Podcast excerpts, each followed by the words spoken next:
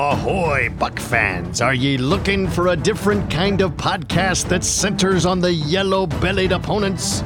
Well, you've come to the right place. Get ready for an enjoyable, in-depth look back at the important moments, historical facts, and games for the Buccaneers against this week's opposition. It's the No Quarter Given podcast on the Buck Power dot com podcast network. Now, let's get started with your co-hosts, Jason Powers and Peter Blake.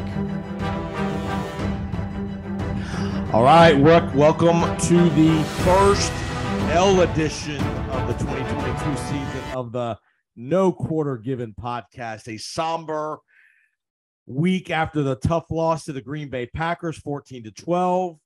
I'm your host, Jason Powers. Peter Blake's with us as well. Welcome, Mister Blake. Yeah, I'm here. It's uh, you. You would think we're talking to a lot of Bucks fans that the season was over with, but you have to remind them that the Bucks are still two and one. And if you went through this stretch of games and you won two on the road and you lose the in the fashion that you lose to, of course, to the Packers, which are a high-powered offense, I think you would be pretty happy, right, Jason Powers? I mean, just saying, the season isn't over yet. Oh, yeah. Please, please, uh, tell all our Bucks fans to settle down. Before we get to the game review, we do have to give a quick little public service announcement. Obviously, we know we have a lot of Buck fans all over the state of Florida. Hopefully, you're staying safe during this storm. Peter and I are down here in the Tampa Bay area as well, so I think we're it sounds like the storm is going to kind of veer more towards the Sarasota area. To all of our Buck fans in that part of the part of the state, definitely take care of yourself, seek shelter if need be and all that. But again, all over the state of Florida, uh, there's going to be a lot of wind and rain and some flooding and all that stuff. So don't take this for granted and stay safe, Buck fans all over the state of Florida. Yeah, stay safe. Uh, you know, whether the track goes the way it goes right now, was supposed to go north. Now it's going south. It kind of resembles Charlie from two thousand four. So if it does that, that's a good thing. But at the end of the day, you're still going to get a lot of rain. But don't worry. We got you covered here on Buck Power dot com network for your No Quarter Given podcast. Yeah, the good thing is everybody's maybe if people are having to be in shelters and not be able to work and all that good stuff, you got more time to catch up on your on the No Quarter podcast that you maybe have missed the exactly. first two episodes. Exactly. That's what I'm talking about. You know, there's always a positive to everything. That's right. No Quarter Given podcast presented by Beef O'Brady's in Tampa here on the corner of Bush and Himes Avenue. And then one other note, I know Peter and I were supposed to be doing a remote on Thursday for the Cincinnati-Miami game. We are not going to be doing the remote, obviously, because of the hurricane coming to uh, in, in the Bay Area on Thursday, but we will make that up in October. We'll be we'll be definitely back at uh, Beef's doing some uh, other remotes.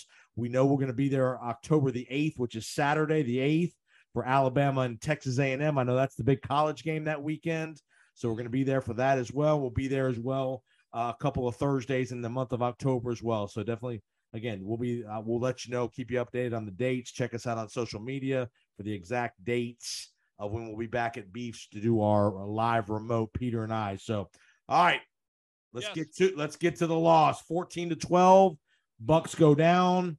You know, two costly fumbles uh, by the Buccaneer receivers, Perriman and Russell Gage, cough it up. Remember, Buck fans, no no Julio, no Mike Evans, no Godwin, no Donovan Smith. So again, very depleted on offense. Again, a game effort by the Buccaneers. The defense was tremendous. You know, the Bucs held uh, Green Bay scoreless the last two and a half quarters of that game, gave up two early touchdown drives to fourteen to three deficit, and they kind of grinded their way back in the game. And obviously the two-point play uh, at the end goes for naught. Just your general thoughts of the game, Peter Blake.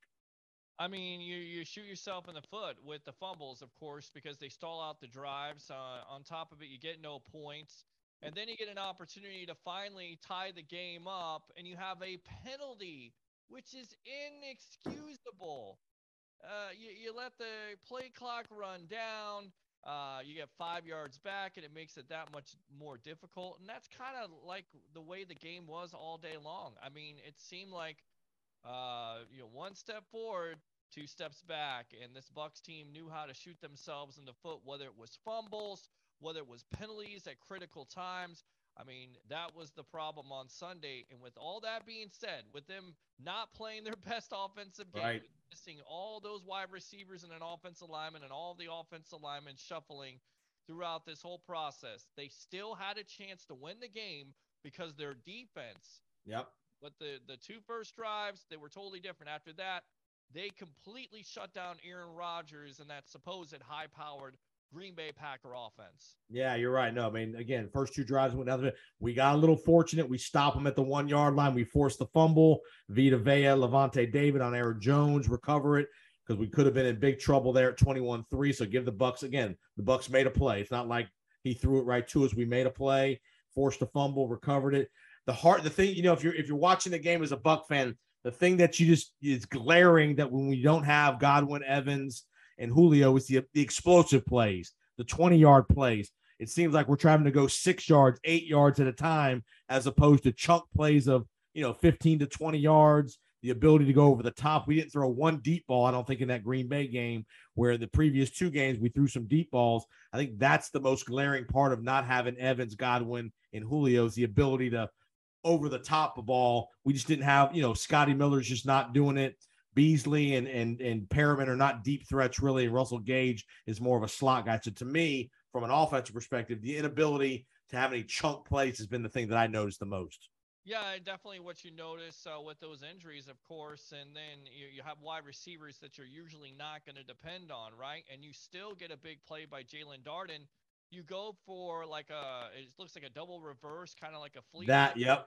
And Scotty Miller is not able to hold on to the ball, guys. And that's the reason why you go after a Cole Beasley. And more than likely, Scotty Miller is not going to be on this team because it's the inconsistent play, yep, of Miller and the way he doesn't catch the ball. He's not making plays. He's not running correct routes. He's fumbling the football when you put the ball on the ground.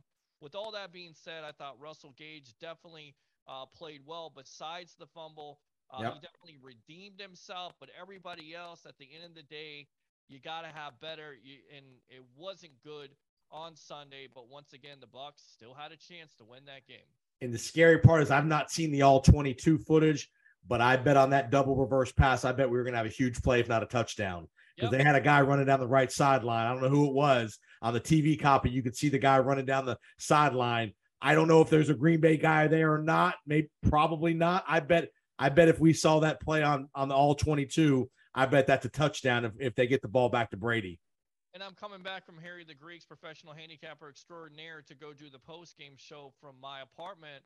And uh, basically, you hear on the radio, Dave Moore says it was a shame because that was a play that the Bucs worked on all week. They, yep, got the look that they wanted, and yep, they weren't able to execute. And you could sit there and say all day long, it wasn't the best play call, but at the end of the day, it's a great play call. It's a right. great play call. Of course, if you execute, but if you don't execute, then of course, you know, hindsight is twenty twenty. And at the end of the day, that's the key to it. That that's the difference between winning the game and losing the game. And unfortunately, the Bucs lost on Sunday.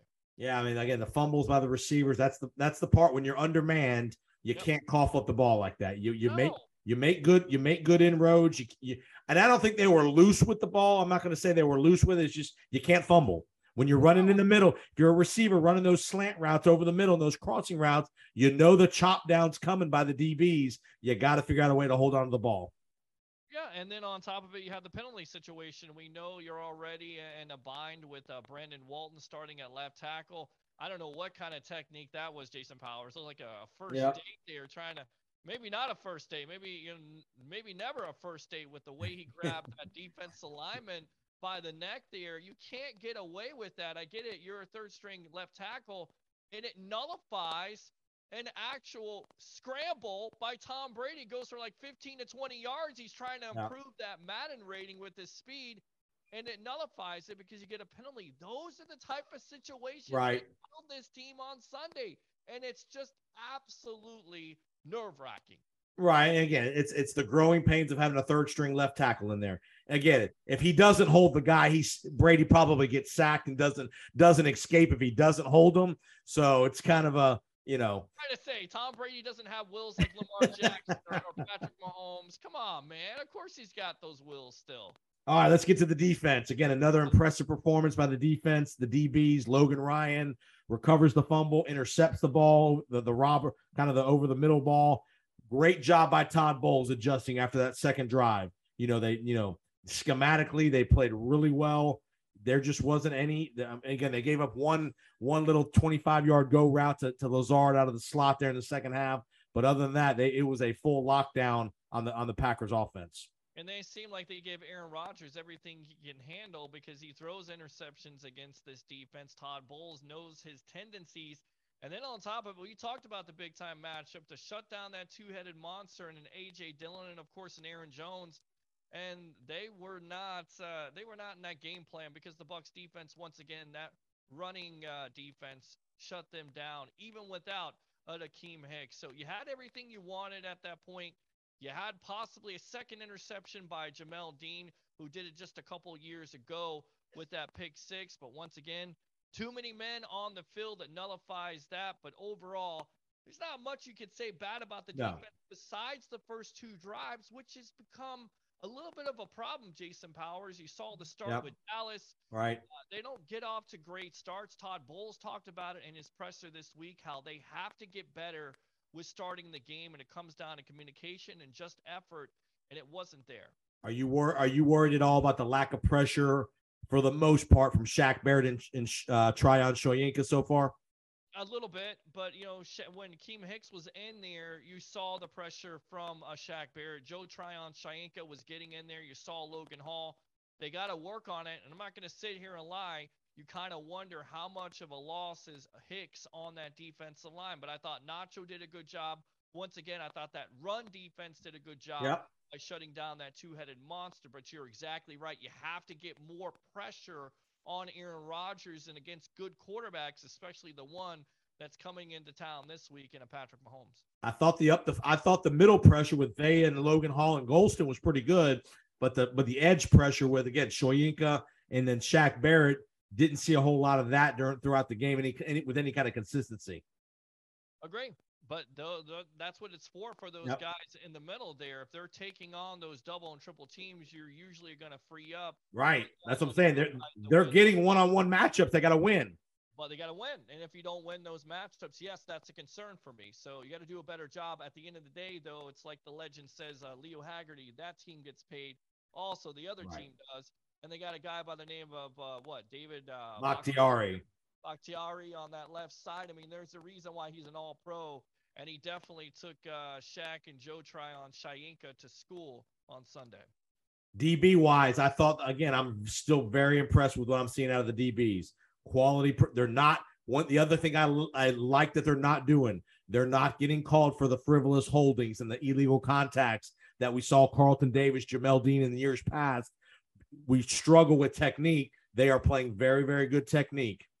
Yeah, they are. And absolutely. And it seems like this back end is not only healthy, but better off without a Sean Murphy Bunting, right? Because now you have a Logan Ryan. You talked about him before with the interception, the fumble recovery, that veteran presence. And then on top of it, Antoine Winfield Junior is just a man among boys playing that slot. So right now, that back end is solidified.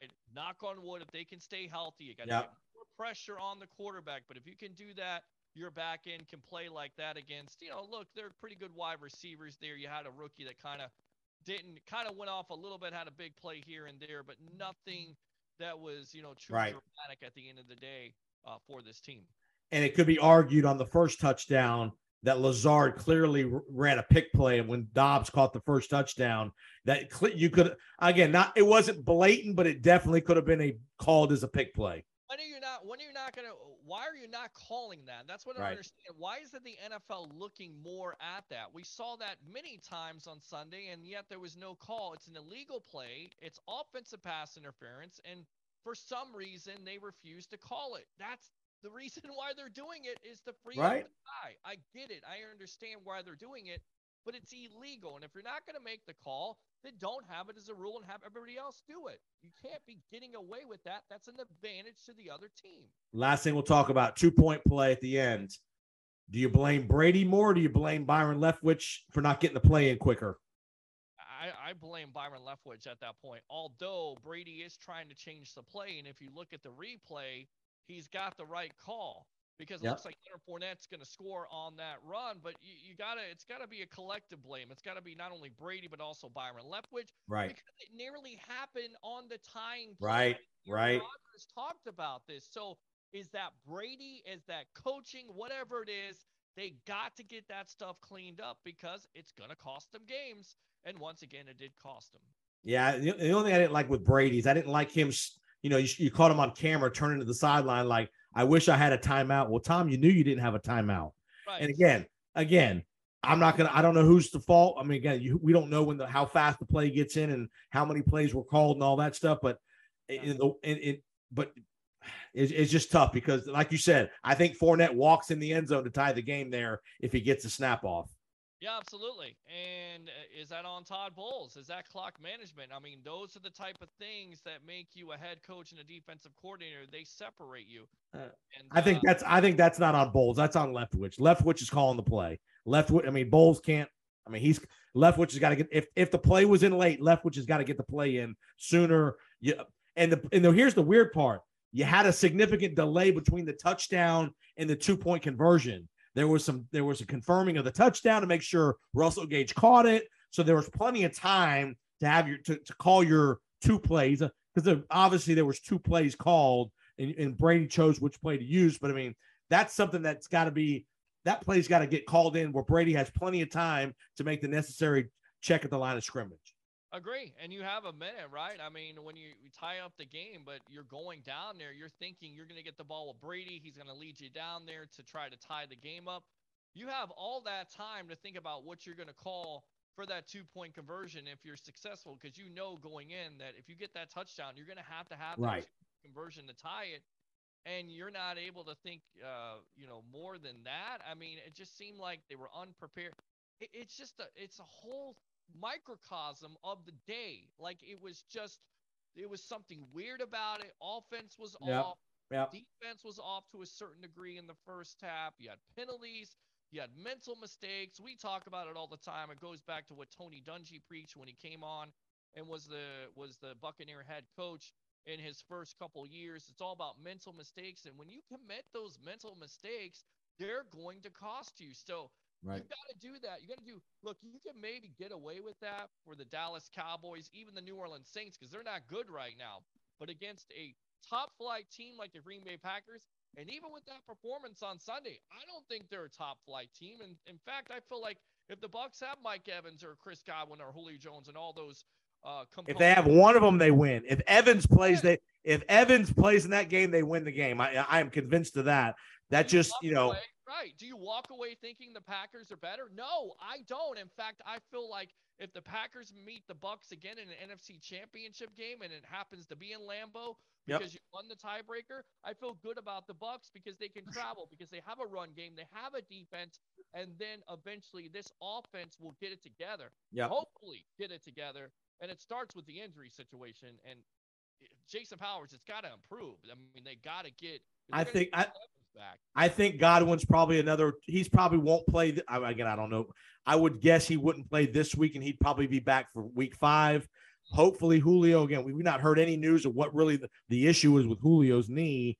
Is it a ligament issue? Is it just a, a bruise kind of? We don't know. Obviously Evans will be Evans will be back. You got Gage, you'll have Beasley more involved as another week in the system. So um all right, before we get to Paul Stewart and the Kansas City montage of clips and audio and all that good stuff uh, provided by Buck Power dot com.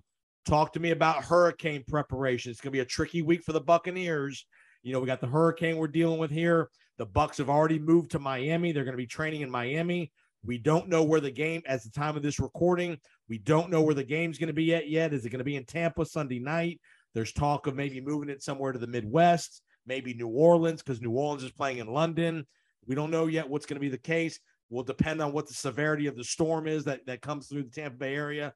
Just your thoughts on the on the the interruption of their normal preparation of having to travel to Miami, do all that stuff, and not in your normal confines. We know it can be a distraction, right? But Tom Brady talked about it on his Let's Go podcast how it shouldn't be a distraction, how they're going to have to prepare for the Kansas City Chiefs. I mean, if you're looking at it from that uh, point of view, then it shouldn't be a distraction. But let's get realistic. You're possibly evacuating for a Category three or four hurricane. You're not sure if it's going to hit or not.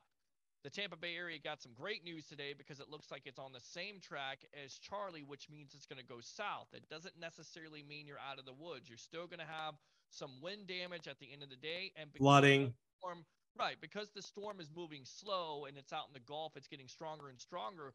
When it hits land, it's going to weaken, but it's going to sit there and you're going to have some flooding. So will the National Football League do what the N C double A did today? And that was U S F.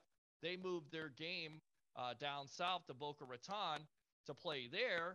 Uh, will the N F L do the same thing? Will they go to Minneapolis? Will they go to uh, New Orleans at this point and play at a neutral site? Or will it be one of those type of games that Paul Stewart is going to talk about from nineteen seventy-nine, where it's basically a monsoon where you have to kick field goals? Who knows at this point? But I right. think the advantage is that uh, the Bucs won't have to compete with another team playing on that field, although what is going to be the level of conditions on Sunday night? You hope that hurricane's out of here, but if it's moving ten miles an hour, you know, it goes back to the meme there. You know, a hurricane is like a, a turtle stalking you. It's going as slow as possible, and that's what this storm is doing right now.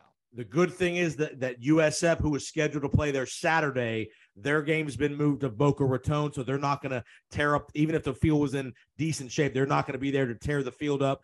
I think if you're the N F L, you want Brady and Mahomes in Tampa Sunday night for national T V.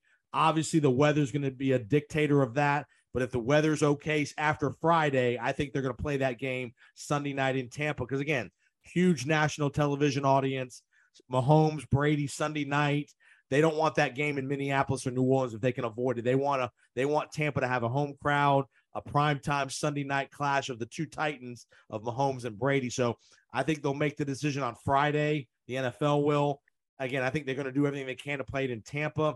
I think the the, the field will be in good condition because you know the field's covered. They're not letting the field get destroyed by all the rain.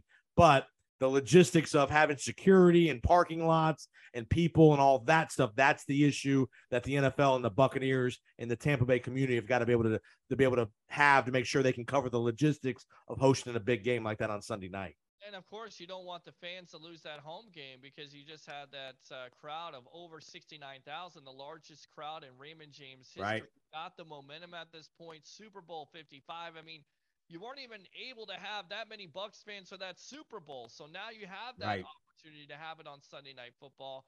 And the Bucs hopefully will – hopefully the weather will cooperate. But how interesting is it that, once again, we are talking about the Bucs, Tom Brady, going down with the Miami Dolphins there in training. Once again, the Miami Dolphins in the conversation. I mean, it's been controversy all offseason, and once again, how ironic that the Bucs are practicing down there at Miami Dolphins facility, which, by the way, the Dolphins are three and oh. Right. How about that? It's like the N F L just tries to work this all out when it comes down to storylines. It's just a beautiful thing. We're early on in this season, and it's just been unbelievable. I mean, who would have thought that the Miami Dolphins would be three and oh? Give them credit. Give them credit. Losing his mind after not being able to get the call. I mean, I would like to see Byron Leftwich like that. Did you see Ken Dorsey? They're trying to win, with, and they're not able to to get the get the ball down there to uh, dunk it down so they can stop the clock. And then you have the Philadelphia Eagles. They're three and oh. A lot of people say they haven't played anybody, but hey, that's the N F L schedule. That was a team last year that got eliminated by the Bucs in the first round. Now people saying that's the best team in the National Football League. We shall see because it's early. It's early. All right, so we're going to go to Paul Stewart, Buck Power dot com. He's going to give us our montage audio and video clips of the Kansas City Chiefs-Bucs rivalry. I'm sure you will hear nineteen seventy-nine back in the day. So enjoy Paul Stewart and the Buck Power dot com montage with the Kansas City Chiefs. And we'll be back in just a couple of minutes with our preview of Sunday Night Football, Bucs Chiefs, hopefully Raymond James Stadium. We'll, we'll be back in just a minute. The Bucs and the Chiefs have met on thirteen previous occasions in the regular season. It was one postseason game we'll get to too. But the regular season currently stands seven six Tampa Bay with wins in five of the last six meetings. The first meeting came in week eight of the expansion season and was seen as one of the last realistic chances the Bucs have had at winning a game against one of the weaker A F C teams. The Tampa Bay offense actually scored three touchdowns, albeit they missed two of the extra points. Steve Spurrier had touchdown passes to tight end Jack Novak and wide receiver John McKay Junior, but the Bucs would fall short twenty-eight to nineteen. Three years later, and it was the season finale in a monsoon at Tampa Stadium. The Bucs had to win to make the playoffs for the first time, and in the lowest scoring game in franchise history, one Neil O'Donoghue field goal was enough. Ricky Bell carried thirty-nine times for one hundred thirty-seven yards. The Chiefs were held to a record low eighty yards of total offense, and the Bucs were in the postseason. The nineteen eighty-four encounter set a then N F L record as Steve DeBerg and Bill Kelly combined to throw one hundred passes, but the Chiefs came out on top to start a four-game winning streak. One of those was in nineteen ninety-three, the season opener at Tampa Stadium, a game that is officially the hottest ever played in Tampa. It was also Joe Montana's first game with the Kansas City Chiefs after all those years with the forty-niners. But then came a Buccaneer win streak, nineteen ninety-nine thanks to Dave Moore, and two thousand four on the back of Michael Pittman. Two short years ago, Dishman was a Pro Bowl, then he was cut last year by Washington, first and ten. Dilfer, great time, wide open the tight end, Dave Moore. He goes into Woods, he breaks the tackle, it's a touchdown. Second down and eight at the twenty-two. Here's the pitch. Pittman following his blockers with the save. It's a foot race. Michael Pittman down the sideline. Pittman cuts it back. Touchdown Tampa. What a block by Kenyatta Walker.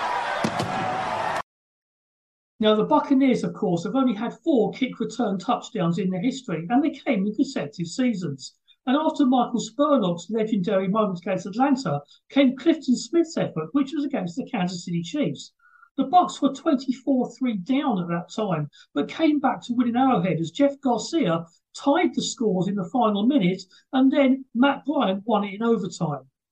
They'll do it if they keep playing like they've been playing in the red zone. Oh gosh, they won't be able to do anything if they do that. They've got to turn the field goals into touchdowns starting right now. Smith, Smith has had some nice returns all day. He could take this one. A missed tackle, and Clifton Smith will score. ninety-seven yards, and Tony Baselli, we were just talking about it. What do the Buccaneers have to do to get back in it? Well, that's a big step in the right direction. The Buccaneers need to score. They need a touchdown. Garcia, very close to the line. Bad throw, got it in. Touchdown, Tampa Bay.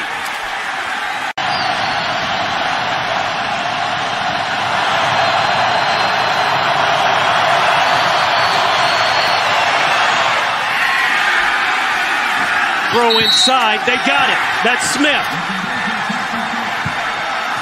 Will be from thirty-four yards out to win it.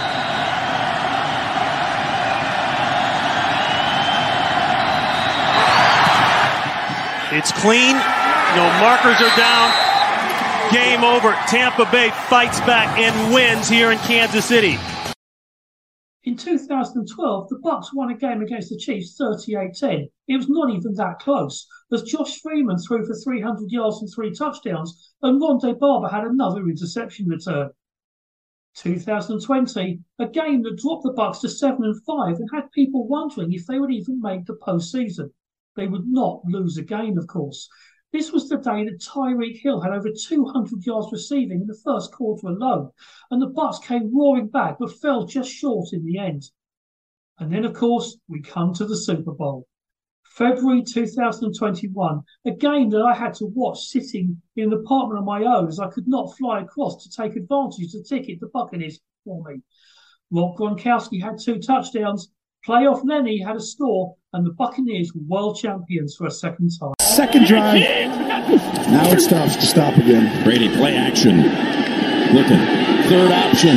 End zone. Caught! Gronkowski again with the touchdown. Fournette. Fournette. Fournette. Touchdown. Tampa Bay. course, you can look back on every single game the Bucs have played against the Chiefs on Buck Power dot com. Every player, every game, everything Bucs. All right, we are back. No Quarter Given podcast. Hopefully, I'm sure you enjoyed. I know I did, was the montage, Kansas City Chiefs. Again, that's part of this podcast every week this year. Paul's going to be giving a four or five minute spiel about the rivalry between the Bucs and their opponent with audio clips, video clips. Remember, Buck Power dot com is your unofficial, historical, only place to go for all things Bucs. Peter, tell everybody how great Buck Power dot com is, my man. I mean, again, it takes me back to my days of being an eight-year-old kid and loving the Bucs, and you forget some of those things. But if you go to this website, Buck Power dot com, you start to reminisce. You start to feel like that eight-year-old fan that used to tell his daddy all the time that, you know what, the Bucs are going to the Super Bowl. And, of course, my dad used to say, you're a damn homer. But still, you get to go back there and reminisce. It's always good to see those old games, even though some of them, the majority of them, were blowouts. It's always good to see some of those big-time wins in Bucs history, and that's what you can do with Buck Power dot com. Paul Stewart does a great job talking to him today. He said, uh, yeah, I'm going to be down there in a week. Uh, I, I can't believe it. You know, the, the weather right now is terrible, but in a week it'll be better. And I said, yep, uh, Florida's weather's like a bipolar woman. Can't decide what it wants to do. And we're going to see Paul. Like I said, Paul's coming for the Atlanta game. So yeah, we're going to, we're actually all going to get together. Me, Paul, you, and T J Reeves. We're going to have a little dinner with Paul. Yeah. Paul Paul's got some Buck Power dot com t-shirts, some nice. uh, computer, uh, some mouse pads. So we're wow. going to be sporting all things Buck Power dot com, baby. I need a mouse pad. I tell you right now, I need a mouse pad. I need two mouse pads because, of course, I got my phone job back here, so I have to have that. I don't have a mouse pad, and sometimes when you're trying to scroll along and you don't have a mouse pad, it's it's totally difficult. Like, I want to throw the mouse yeah. through the damn wall. So that will definitely be helpful. And, of course, you know, we need that swag. We need those shirts there to show off Buck Power dot com. So look it. That's it. it. I want to know who's going to buy dinner. You big shot there, uh, Jason Powers. My well, I, I gotta be, I, I gotta be careful when you're ordering because you you go to town on them chicken wings, man. You you're like Jameis licking them fingers, man.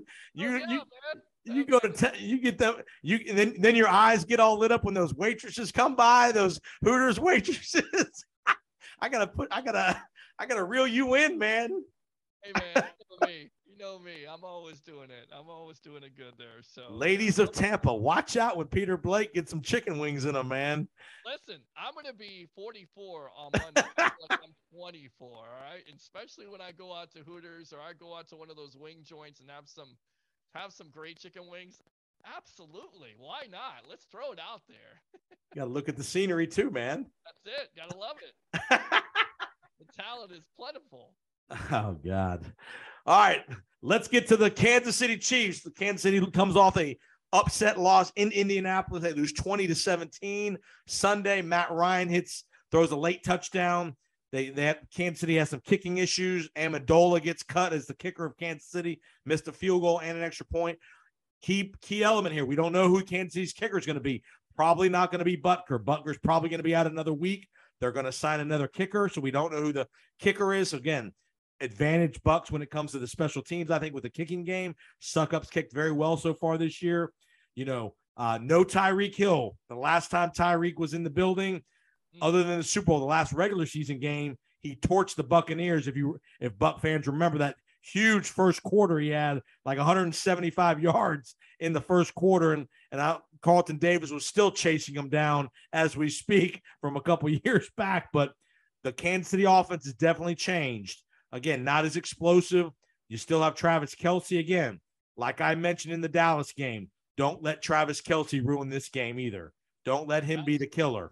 Yeah, absolutely. And I remember the thirty-one to nine uh, shutout, the three field goals. That's what I remember, Super Bowl fifty-five, because that defense started to put it together, and they have gotten back to that level yep. in these last three games. So I think they can do it.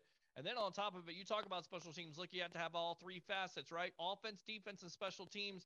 Not only do they have a kicking problem, but also a return problem with Sky Moore fumbling the ball, giving the yep. Colts that short field, and they took advantage of it. I mean, how shocked were you that the Colts, who are looking like one of the worst teams in the National Football League, I get it, they're at home, they need that win, it's a must win, but they beat the Kansas City Chiefs, and not only beat the Kansas City Chiefs, but shut them down to seventeen points. Yep. I feel like the Bucs defense is a lot better than the Colts. Just saying. No, I mean, I think again, I think I think you've seen a change in the offensive scheme of not the scheme of Kansas City, but the the explosiveness. You don't have, I mean, other than Valdez-Scantling, who's a good player, he ain't great. You don't have the guy that's going to blow the top off that the defense has to say, hey, every play Tyreek Hill was getting double teamed, him or Kelsey. Now you can focus your attention more on Kelsey. Don't let him kill you. And now you can play those other receivers pretty pretty much straight up if you need to. And I think you'll see that the the, the scheme of Todd Bowles' defense, get after get after Mahomes. You might blitz him a little more than you used to in the past. So I think that's going to be a kill. And for me, the Bucs offensively, let's get the lead. Let's get out to t- a ten-point lead. Let's get up ten, you know, fourteen to three, you know, seventeen to seven. Kind of like, I want to see the Buccaneers play with the lead as opposed to playing from behind like we have in the last couple of games. Agree. And that's what it comes down to, because once you get that lead, then you can start to run the ball. But if you don't have the lead, then you kind of become one-dimensional, don't you? And that's exactly what you don't want to do. Although you're going to have the return of Mike Evans, possibly Julio Jones, because according to Todd Bowles, Julio could have played in that game last week, and maybe Chris Godwin gets healthy. But at the end of the day, it's got to be better than, what, fourteen, fifteen points a game? Yeah. That is not a Bucs offense. They're more explosive than that, and I think they can definitely take advantage of this Kansas City Chiefs team because, as you mentioned, no Tyreek Hill anymore, so you don't have that explosive nature to your offense. You have Valdez-Scantling. You have uh, a Juju Smith-Schuster. Uh, the run game is never okay. Really, it's okay at best. It's, it's it's it's nothing to write home about, and that defense is not that great. So this is a winnable game. Yes. At the end of the day, you have to defend a Patrick Mahomes, and it seems like Todd Bowles and that defense have done it in the past. Why not do it again on Sunday Night Football on N B C? And I want to see red zone efficiency. I think with Evans back in the fold, another week of of play calling with with Gage and Beasley in the mix. Cam Brate got some more touches in the red zone. You saw Brate was focused a little bit in the red zone. He had five catches last week, so I think he's going to get more and more touches. You saw Kyle Rudolph get a catch. Let's hopefully he gets integrated a little bit more. And again, I think you're going to see, again, maybe Donovan Smith's back. And if Donovan Smith's back, that helps the running game a little bit better as well. Again, all kudos to Brandon Walton for giving a good effort, but Donovan Smith clearly is a better player at left tackle. I mean, how many Donovan Smith fans are out there now? Because I know there's a lot of fans that hated his play, but after seeing Brandon Walton. He wasn't terrible. He wasn't terrible. Right. But his technique wasn't as good as Donovan Smith. I'll take Donovan Smith, and I get it again. And, you know, maybe Rob Gronkowski being back in the fold because he was watching the game on Sunday. Maybe he's getting that itch. Maybe it happens sooner than later, especially with him watching that offense. You got to think. His buddy is Tom Brady, and he can see that Brady is struggling right now. And you have to say that is a big-time concern, especially when you get into that red zone. You don't have a big target like a Rob Gronkowski. So I'm just waiting any day now. For the I'm ho- I'm, I'm holding to my prediction. Halloween, brother. Halloween. Halloween. Halloween. A month. Another month. Because he's going to need a couple. He's going to need to get a couple weeks of ramping up at practice and getting, you know, again, who knows if he's training or not. But if he, I bet he probably is to some degree, uh, just from a just from a general health perspective. But he's going to need a couple weeks to get ramped up if he decides to do that. I think Halloween is, is the time when that Rob Gronkowski talk will start heating up. Personally, I like it. I like it. All right, give me a prediction. Uh, I'll tell you what. We'll go thirty-one to twenty, Tampa Bay over Kansas City. I swear to God, I mean, you didn't rehearse this. That was the exact score I was thinking, thirty-one twenty. I swear to God. Well, I mean, great minds think alike, right? I mean, that's why we're the tag team partners of the world. And the right. reason I think that is because you're going to have the return of Mike Evans, which is going to help your offense tremendously. It's going to take the pressure off those other guys. Russell Gage, I think, will be healthy, of course. Uh, you have Rashard Perriman and possibly get back a Julio Jones or a Chris Godwin. And then, uh, once again, I think like you, I think that defense can shut down that offense. I think there was always going to be that factor of how is Mahomes going to respond without a Tyreek Hill? And we've seen it. He's had some games where he's thrown touchdowns, lots of touchdowns, what, five touchdowns the first game versus the Cardinals. And then where he struggled, and I feel like that's the advantage for yep. Todd Bowles. He already knows his tendencies. He's going to look at that tape. They're going to see what Uh, Indianapolis did against him, what the Bucs did against him in the Super Bowl. They're going to combine that, combine that effort, and it's going to work out on Sunday Night Football. My key up, my defensive matchup to look for. Who's going to cover Kelsey? Is it Winfield? Is it Logan Ryan? Is it Jamel Dean? How how do, how do they mix and match that coverage? David, it's you know, LeBron right. David did a hell of a job in the Super Bowl. You saw right. that also, so uh, you may have to if mix if it up, mix it up. I would double on him and yes. force those other wide receivers to beat you. And guess what, Jason Powers? They can't do it. They're not good enough to win those one-on-one matchups versus those corners. That's how I would play this. I agree. I think, again, don't let Kelsey don't let Kelsey catch ten balls for one hundred thirty yards and two touchdowns kind of deal. I mean, that's that's how you get beat in that kind of game, is if you let that guy beat you. So I think we're both in agreement, thirty-one twenty. I do think the offense is going to get get busy again, and I think you're going to see some, again, motivation. The Bucs have got some got some uh, adversity this week with the hurricane pr- preparation. You got the matchup of Brady and Mahomes, prime time. So I think you're going to get an amped up Buccaneer roster coming into Sunday night. Hopefully the game's in Raymond James Stadium. We'll see. But uh, again, Buccaneer fans, we're here for you. Buck Power dot com. Uh, no quarter given. Peter Blake, tell everybody where they can find you real quick.